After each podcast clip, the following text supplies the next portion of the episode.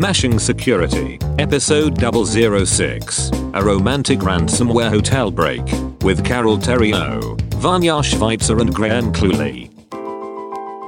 Hello, everybody, and welcome to episode 6 Smashing Security, 2nd of February 2017. And I'm joined as always by my good chums, Vanja Svajcer and Carole Theriault. And you may have noticed a difference already. That's right. We have got a new theme tune on the podcast. Now, I don't want to point any fingers, but somebody, yeah, that's right. Somebody wanted us to change the theme tune. I thought the existing theme tune was pretty good, actually. I thought it was doing reasonably well, but it seems some people weren't as much of a fan of it. Is it me or Carole? Yeah, some people might have thought that we could have made a better theme tune, so we're trying one out to see what people think. I see. Well, you know, I, I actually I quite like it. To be honest, it's it's all right. I like the tinkly little bit, the dinga dinga dinga ding. I like that bit. And people can come back, right? People can tell us, "I hate it. I love it." Obviously, they're probably going to love it. I think that they'll be probably very concerned about it. Yes, very concerned. Very, very. Oh, yes. Very Huge amount of concern. They'll be marching in the street about it. Have you heard what Smashing Security have done with their theme tune? They changed the theme tune. Oh my They're, god. on- they're only six episodes in, and already they're making these kind of fundamental changes. Don't don't they recognise the value of brand and how they're destroying it? They're crumbling. They're crumbling. No wonder they're going down the charts. No wonder people aren't leaving reviews for them any longer on iTunes. By the way, you can leave reviews for us on iTunes. I don't know if I've mentioned that. Might be a nice thing to do. Um, anyway, what are we going to talk about today? Oh, we've got three topics uh, we're going to talk about today. And topic number one. That's um, yours. it's me, is it? Okay. Uh, well, I'm going to talk to you about something which happened over the weekend, a big story which broke um, about a luxury hotel in Austria, a four star hotel called the Romantic Sea Hotel Jägerwert. Apologies for my bad uh, Austrian accent, um, which apparently is in a beautiful setting up, up in the Alps and they got hit by ransomware. Well, big flipping deal. You know, lots of organizations getting hit by ransomware all the time. But the headlines in this particular case said that the ransomware had affected the hotel system so badly that 180 guests were locked in their hotel rooms. God, that would be so scary. I think I would jump into, you know, claustrophobia mode if that happened to me. I would be clawing at the windows. And lots of hotels don't even have windows that open anymore. No, no, they don't. They don't. That's Oh, right. dear. Uh, it- I think that's partly to get back all the smokers, isn't it? They don't let you open the windows so that you have to trudge along all the way downstairs and out the building and. I thought it was for jumpers. I thought it was for jumpers.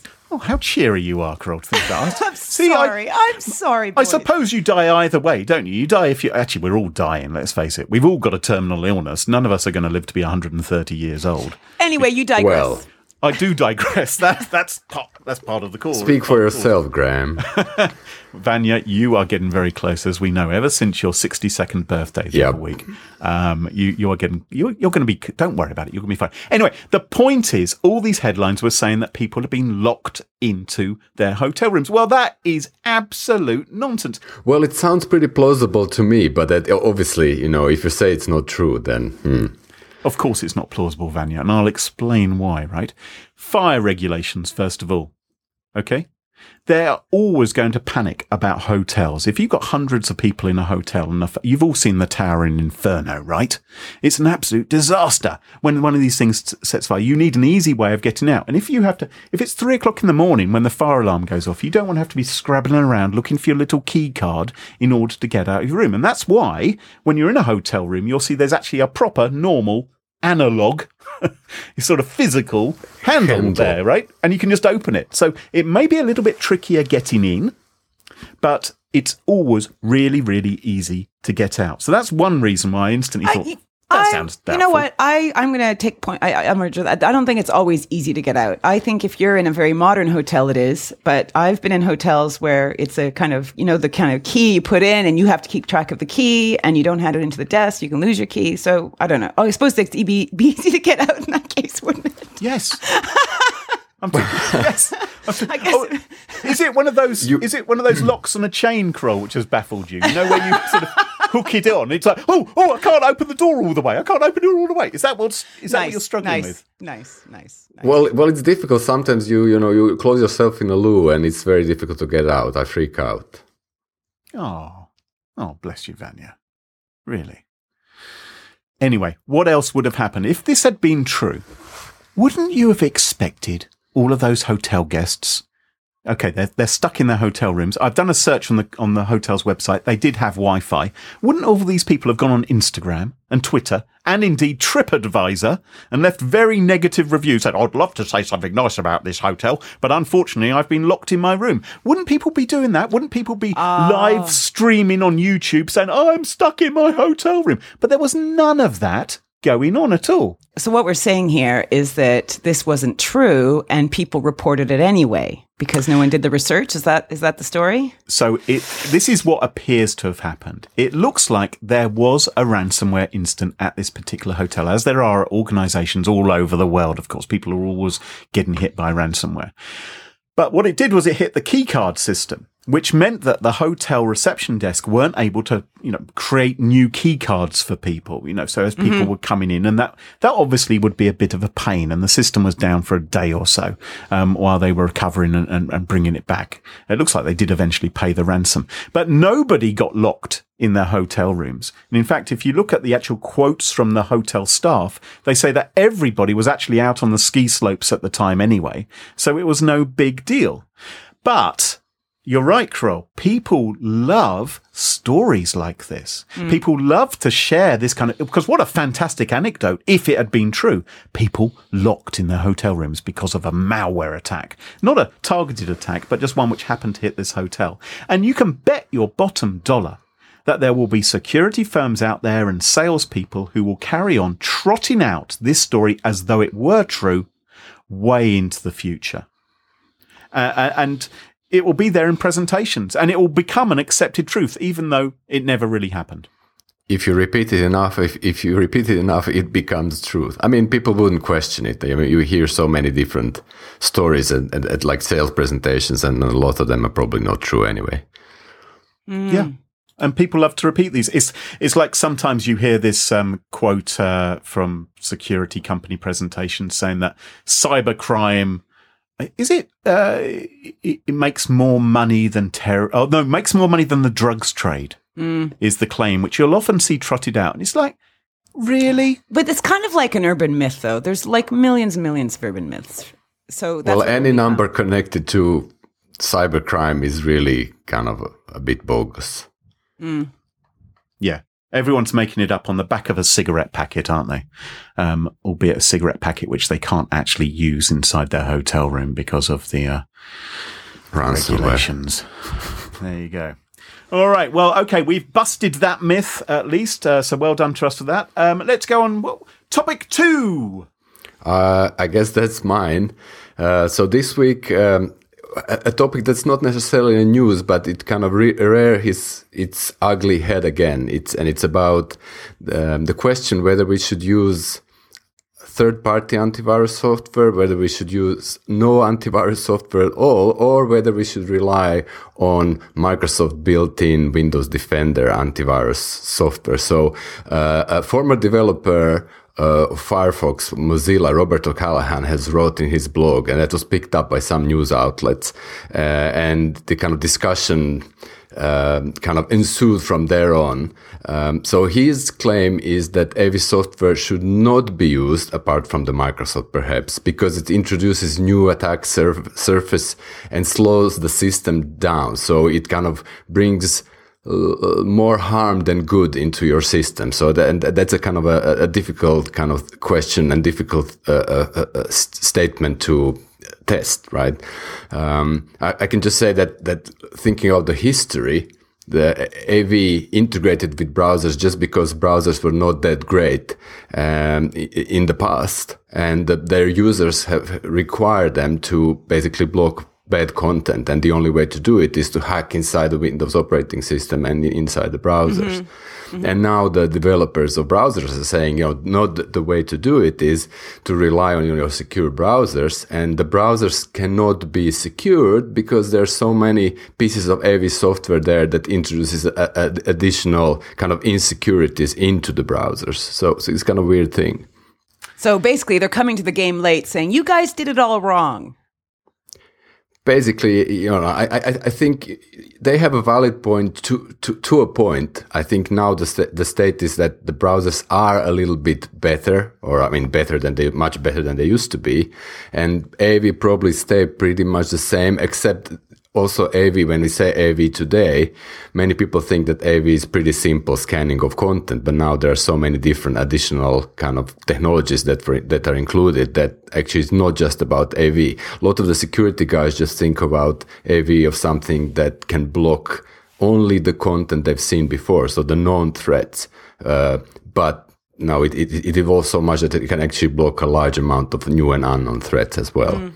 So this feels to me often like a bit of a religious debate, and it it does crop up from time to time, doesn't it? There is a group of people in the security community who really have a low regard for antivirus, and what they often will say, I mean, amongst other things, is that antivirus, if you run an antivirus program on your computer or on your email server or somewhere on your systems, you're increasing your attack surface because there may be vulnerabilities in that antivirus software which hackers could potentially exploit in order to infect you. And yes, that's possible. And indeed, vulnerabilities have been found in many of the major antivirus products from time to time, which can be exploited. But if you're talking about exposure, the attack surface, there is no bigger exposure than the typical computer user going on the internet through a browser with no antivirus measure in place. If you don't have any security running on your computer, you're just opening yourself up for trouble. And I'm very skeptical of this suggestion by this blogger that only Microsoft are doing it right. Well, maybe he had a good experience with Microsoft in terms of integrating with his browser, but if everybody used the same antivirus software, that would be disastrous. Well, it, it, we actually had that situation in the good old DOS times when, when Microsoft AV had a, its first attempt of, oh, of yes. protecting DOS, right? So everybody knew how to work around the way that, that Microsoft for DOS protected the system. So, so now you would have the similar kind of situation where, where you have Windows Defender everywhere, and malware writers had to only simply go around that, except you know, yeah. you know, apart from the other kind of tools that that are there to protect your systems. Yeah, exactly. You don't want to have a homogenic, uh, you know, environment where everyone's using the same defense. The other thing that people who are like mostly vulnerability researchers, like from Google Project Zero, um, hate in, in AV software is that, that apparently AV software approaches the, the, the, the task of protecting the systems against malicious software in a wrong way. So apart from, you know, instead of blacklisting software, the right way to do is, as they say, is only to allow the good software to run and, and allow nothing else, which to me just seems to be like the, the different side of the same coin, right? It's like you can never know all the, uh, mal- malicious software. You can't always say, well, you can never know all the good software that can run. So to me, it's kind of it's pretty tricky. What about all the scripts? What about all the mm, mm. kind of documents that can also contain some code? So it, it's it's kind of a very difficult thing. And I think it's about the same. Uh, it's doomed to fail one way or another. And it, it it's really it, it is interesting that, isn't it? Is this whole idea of whitelist in the applications? I can imagine some corporate environments in very specialist cases or particular departments where that may work, where you may be able to say, these are the only programs which you can run. These are the ones which you're authorized to run. Anything else, eh, eh, eh, we're not going to allow it to run. But in a home user market, for instance, my Auntie Hilda or somebody like that, you can't do that with her. You can't take that kind of approach. She just needs something really simple, which isn't going to require any maintenance by her, doesn't require any setting up or any configuration. That's what 99% of people require is just to run a program which hopefully will find most of the malware attacks which are thrown against them. Nobody's saying antivirus is perfect. It isn't perfect. Okay. There's no such thing as a perfect antivirus. Um, but some antivirus is better than nothing and mm. using a different antivirus, as you as you said, Carole, avoiding that sort of monoculture has to be a, a, a good thing to do as well, because otherwise it's going to be so easy for the attackers to take advantage. Rather than testing their malware against 25 different antivirus products from McAfee, Symantec, you know, F Secure, ESET, Bitdefender, th- they have to just beat Microsoft. You know, that's really putting us in a dangerous place, I think. Absolutely. And there was an interesting thread on Twitter as well of that, you know, Vesselin Bontchev, one of the kind of most well known and the old, oldest kind of researchers in the AV world, um, kind of tried to, to defend the uh, AV side, saying that AV, after all, brings more good than harm.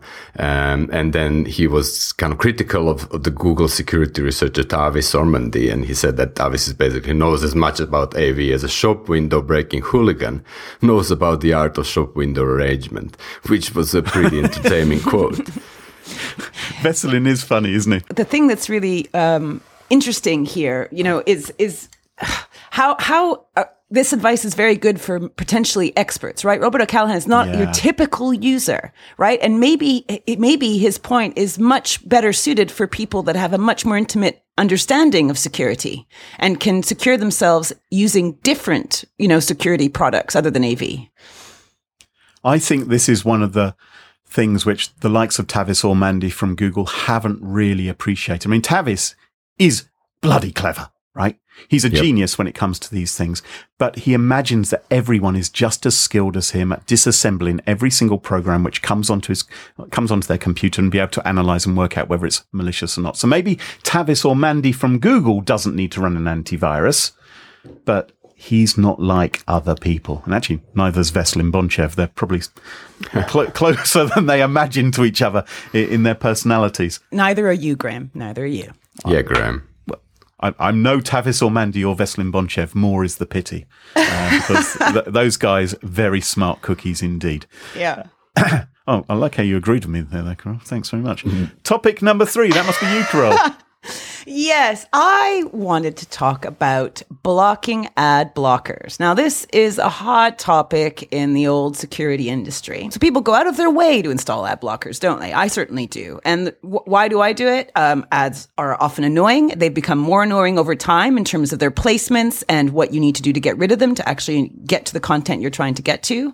Um, I don't like being tracked by ads, you know, and followed around the internet to different sites I go. And of course, ads can serve up malware, which we all know very well. Now, the news this week is a company called PageFair. Now, these guys are people that say this is how they put it on their site. PageFair ads serve advertising in a manner that ad blockers are unable to circumvent and solves the speed, privacy, and UX issues that cause ad blocking in the first place. So they are certainly, uh, they put out a report to say ad blocking is getting uh, more popular amongst users, especially in emerging markets. And, you know, they're trying to put the fear of God, I think, into people who uh, create content. So some of their stats include 11% of the internet population now use ad blockers. That's I don't know one in ten. That seems that seems probably about right to me. Although the internet population is obviously very large indeed. But what do you guys think? Does that sound about right in terms it of your sounds experience? It sounds plausible to me, and um, certainly most people who's who ask me, "Can you have a look at my computer?" aren't running an ad blocker. Uh, and and it's it's always fascinating, isn't it? Using a computer which isn't running an ad blocker because the internet looks so much different. Yeah. It's like, oh my goodness, how do you put up with this? All of I, these. I I have to admit everywhere. that I don't use ad blocker. I because I think it's kind of it's it's a price that you you know have to pay if you wanna continue using some of those news sites and stuff. But I agree that there's like a huge amount of risk. Um, and I'm I'm kind of using well not using Windows, let's say. Uh, so hopefully I'm a little bit more protected against some of the stuff. Security through obscurity from Yeah. Mr. Svajcer Yeah. there about which operating system he uses. I know, but you listen. I so I use ad blockers, uh, but I don't use them on one of my devices, right? So well, on my tablet. So I uh, go to some sites, and I can't. I you know I cannot even use to get to the content because I don't even think the ads have been designed for that medium very well on lots of sites. So Well, s- s- certainly the mobile site adverts are super annoying because you know th- those are the, they're the ones Yeah. that are kind of displayed after three or four seconds delay when you start Yes. reading and start scrolling. As soon as you start scrolling, the, the kind of the, the, the advert appears and you have to click on it, and they th- they probably think, oh, such a great click through rate. Now they do say so. They say um, ad uh, ad blocking is getting uh, is is growing. So sixty two percent of people using uh, you know it's on ad, on mobile devices now, right? So six hundred fifteen million devices are running ad blockers. Okay, and sixty two on mobile devices, and they're also saying that it's grown thirty percent um, year on year. Now, what I I don't get in all this is surely this is just telling us people are not liking or trusting or wanting the way ads work today. yeah. It Yeah. seems pretty clear to me if people are actually going out of their way to, it's almost like, you know, it sounds dandruff shampoo, right? You have to go out and buy it. So you have to go get these ad blockers and, and to turn them on and configure them. And you're doing that because you have a pain that you want to get rid of. Yeah, certainly some of the ads are not doing a very good job. Like they're not really relevant to what your interests are. Mm. So I, I don't think there's a value. I never try, well, I certainly never clicked on any of the adverts except by chance. I- and you know that comes back. That's the big problem here. It's malvertising, right? So this is where an attacker uploads a malicious advert, you know, and they can be drive-by downloads as well. So all you need to do is actually just have a web page serve up the malicious ad in order to redirect to redirect you to a malicious site. Um, there's been lots and lots of malvertising over the years, and all the big guys, you know, the Daily Mail, MSN, Yahoo, BBC, New York Times, Newsweek, AOL, NFL. I could go on. These all these people were hit recently. Now, now, Carole, this this firm which has produced this research, PageFair, you, you said at the beginning that they are an ad blocker blocker. They they are the so they're anti. They're not anti ads. They're an ad company, which tries to block ad blockers. Right? They're the they're the people who put up that irritating message saying, "Before you read our content, we'd really like you to whitelist our." So-" That's what they're doing, aren't they? I'm not sure. They're like anti anti malware software. Yes. I, I think it's quite. I- I was did a bit of digging to find out exactly how they operate and how they do this because there's loads of little ways you can get around, um, you know, uh, ads, the blo- ad blockers. Um, I couldn't find the you know the secret sauce page um, anywhere. So if anyone does know, I would love to hear. Could it be they include some code in the page which kind of see whether something is displayed? They try to pull on from some other website. If it doesn't display it or it doesn't pull from the bet that's it. website, then it says, "Oh, you might be running an ad blocker." I, Yeah, I- yeah, I could- think that's I think that's what it will be. Um, the reason I'm hesitating is because I did see somewhere where they actually kind of talked about blocking ad blockers is not necessarily the way forward. So that's why I was I'm being a bit uh, sitting on the fence until we know more. Anyway, what is funny though is that in late 2015, PageFair, the firm we're talking about, who's put out this report, who works with some 3,000 publishers at the time, was hacked and left up 501 publishers' site vulnerable to malware attacks via malvertising. So. You so know, what what happened, if I remember correctly, was their little bit of code, which was designed to detect if you were running an ad blocker and tell you to turn your ad blocker off. That bit of code itself was serving up some malware Exactly. onto people's computers. The So irony. for I mean, and That people sounds like a great business model. and people wonder why you know they want to scan adverts for malicious stuff.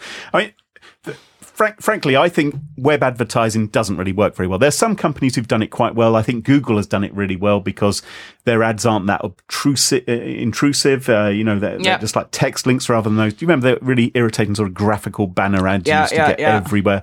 Um, and that sort of has begun to disappear a little in favor of the Google model. But I think all of this advertising doesn't really make an awful lot of money. Well, people. okay, but well, look, it, it, it must make money because Facebook and Twitter, I think their whole value is in kind of pro- kind of monetizing this sort of advertising space, and if which there is somehow money, they never managed to. Uh, it's only a potential so far. and if there wasn't money in it, I, I don't think malvertising would be a big problem, right? Uh, you know, uh, Yeah, and- although, although malvertising can infect Yes. you just by having the advert viewed rather than you clicking on it. Of course, you just have to visit. The- Yes, and the they also site have, and they can also make extra money by using the malvertising vector in order to basically use ransomware, to, you know, to lock up your, you know, lock up and demand a ransom. So there's lots of ways that can be very irritating. My my advice on this is I I recommend ad blockers, and that's not because I don't think content content payers uh, content providers should be paid. Of course they should, but I think we need a new way to make that happen. And there's a number of different ways you can do it. You can have page page sponsorship, which I think you do, Graham, on your website. Yes, I do. Yeah. Mm-hmm. Works works very really nicely. Yeah, and then there's obviously people, um, uh, you know, asking for payment, you know, in order to see Mm. the content. Now, I'm guessing that doesn't work very well. I have seen it in a few places. I have paid for content on a number of websites that, uh, you know, where I think the, the content is valuable enough for it. Well, some some great pages such as Guardian ask you to support it, not to pay for the content. But Yeah. you know, if you can contribute to it, like Wikipedia used to do as well at some point. Yeah. So um, I think that model is a much more um, acceptable one to me. Or maybe using a, you know the walled garden approach, because right now, I don't know. I don't think we got the answer yet. Well, I think it's a problem which is going to be uh, with us for some time to come, isn't it? Well, we are heading towards the close of the show. Before we do, we've got a little bit of feedback on uh, past episodes. Um, we've got uh, Bob has written in. He says, "Great podcast. I prefer audio over video, so I can rest my eyes." Oh, I'm with. I Ah, agree. yeah. Yeah. We all, we all quite like a bit of a snooze while we're listening to Smashing Security. You- well, some segments at least. Um, the audio is many, many. T- sorry about that. Many audio is many, many times superior compared to the first couple of videos, and is extremely easy to listen to. Well, thank you very much. We've been trying to improve our audio, and um, yeah, we, we've stopped for now doing the video version because we were having some problems with it. But maybe it'll come back in the future. Yeah. Yeah, we have a, we have a completely opposing view from Paula Thomas, uh, and she writes that she has a problem with audio podcasts as I'm partially deaf and use lip reading to comment, complement my limited hearing. So Yeah, a- obviously that's a there is really a good point. value in, in video as well. Yeah, so I think I think we should see if we can bring back the video version at some point uh, once we can get it right. Uh, Obviously, Paula, if if you if you hear this, um, obviously there's there's loads of great content on the blog as well and uh, on uh, security news sites where you can find out more uh, about what's going on if the audio podcast isn't working great for you. And uh, we'll always include good show notes so you can read more about the issues that we've been talking about too. And we have a comment here from Liam Glenn who says he just started listening to, he says, I've, I have just started listening to your first podcast and Graham's laugh scared the cat. So I'll only give it four stars. so Graham, you better tone that down. Tone that down. Don't scare yes. cats. I'm a, I'm a cat fan. So, uh, you know, how Oh, is dare that the you? laugh? How dare you? My laugh is a little. It has been compared on occasion to Muttley, um, from if if you've ever seen. Oh yeah, uh, yeah, oh Rocky yeah, yeah, Races. yeah, absolutely. Well, you can talk, Vanja. You sound like the Count from uh, Sesame Street. So to stop criticising me. Um, ladies and gents, we are now on iTunes. Please go find us on iTunes. And if you've got something nice to say about us or leave a review or give us so many star rating, even if we have upset your cat, please do. It really makes a big difference and helps spread the word out there uh, as to us. Um, And thank you. And thank you for all of you that have already done it. It's, it really Yeah. helps. It really helps. We're not just on iTunes. You can find us on numerous other podcast services as well. Just search for Smashing Security and you'll find it. That just about wraps it up for this week. Uh, thanks for tuning in. If you like the show, tell your friends. Follow us on Twitter. We're at Smash In without a G. Smash In Security on Twitter. Um, and uh, what's left to me is to say thank you to uh, Vanja and Carole for uh, joining us once again. And until next time, bye bye.